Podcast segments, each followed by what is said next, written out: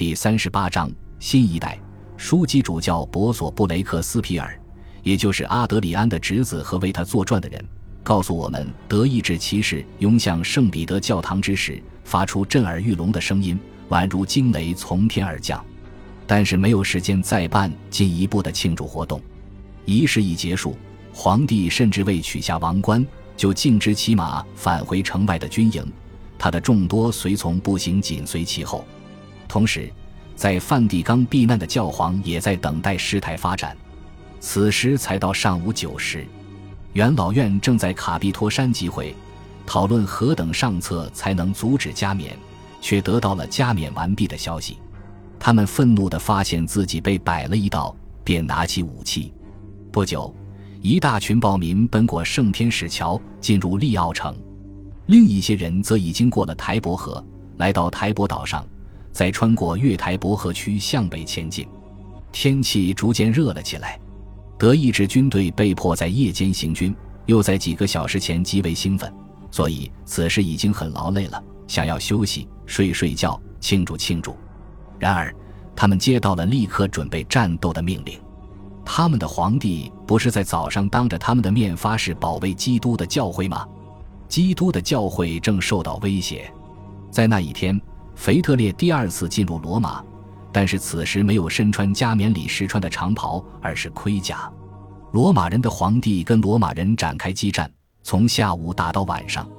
帝国军队将最后的叛乱者赶回桥那边时，夜幕已经降临，双方都损失惨重。关于德意志人的伤亡，我们没有可靠的数字，但是弗赖辛的奥托记载称。有几乎一千名罗马人阵亡或者淹死在台伯河中，另有六百人被俘。他没有计算受伤者的数量。元老院为他的傲慢付出了沉重的代价。如果说之前的事显示罗马人是拙劣的外交家，那么这次至少可以证明他们是勇敢的战士。必须承认，他们的怨恨是有道理的。之前为了加冕而到罗马来的皇帝。通常要向这座城市和城中的机构展示一些起码的尊重，即宣誓效忠其法律、顺从于人民的投票和欢呼拥护。这些事腓特烈都没做，他完全忽略了罗马人。他这样做的时候，罗马人的公社为罗马人提供了一种新的公民自豪感，让他们意识到了罗马历史遗产的伟大和壮丽。罗马人之所以会招致惩罚。在很大程度上，正是因为他们以非常不得体的方式对待腓特烈。腓特烈在苏特里跟教皇阿德里安达成的最初协议表明，他在其他环境下其实可以表现得更为顺从。皇帝也为得到皇冠而付出了巨大的代价。他的胜利甚至不能让他进入古代的罗马城，因为等到次日太阳升起，台伯河上的所有桥梁都被封锁了。罗马城的大门也被封锁了，他和他的军队都没有做好围攻的准备。意大利的暑热在一个半世纪里一直侵蚀着一系列进攻罗马城的军队的士气，这一次再次带着疟疾和痢疾袭击了德意志军队。奥托充满感情地描述道：“水雾从城市周围的沼泽里升起来，从洞穴和城市的废墟里升起来，周遭的空气也变得沉重。”形成了对凡人来说致命而有害的气氛，唯一理性的做法就是撤退，而且因为教皇继续待在梵蒂冈也不安全，所以最好带着教皇和教廷一起走。六月十九日，他再次拔营，率军进入萨宾山。一个月后，他径直返回德意志，将手无寸铁的阿德里安留在帝国里。尽管在第一次会面之后，教皇就小心翼翼地避免与皇帝公开决裂，但他也有感到怨恨的理由。他亲自冒着风险为皇帝举行了他要求的加冕仪式，得到的回报却少得可怜。离开罗马后，他使出浑身解数想劝说腓特烈遵照最初的计划，直接去攻打西西里国王威廉。虽然腓特烈本人愿意照做。但他手下德意志男爵们的身体状况却不允许。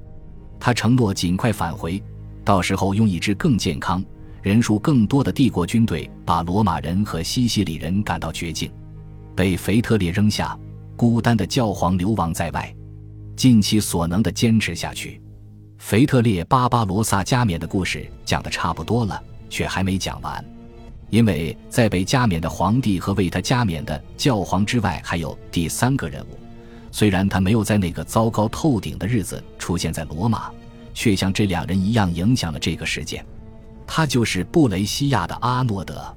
在意大利的历史上，隔一段时间就会出现极为受人欢迎的领导者，他们是狂热分子中的天才。仅用个人魅力就能如施展魔法一般完全支配追随者，令追随者毫不动摇。阿诺德就是这批领导者中的第一位。这种支配有时有精神基础，如阿诺德和三百年后的萨沃纳罗拉；有时被历史的使命感所激励，如护民官科拉；有时却彻彻底底地是政治性的，如墨索里尼。这些人有个共同点，他们都失败了。都为失败搭上了性命，没有现存记录准确地告诉我们阿诺德在何时何地受刑，我们只知道他面对死亡时的表现。他被宗教裁判所判处异端罪和谋叛罪，他在死前很坚定、镇定地走向绞刑架，没有丝毫恐惧。根据记载，当他跪下做最后的忏悔之时，行刑者也忍不住落下泪水。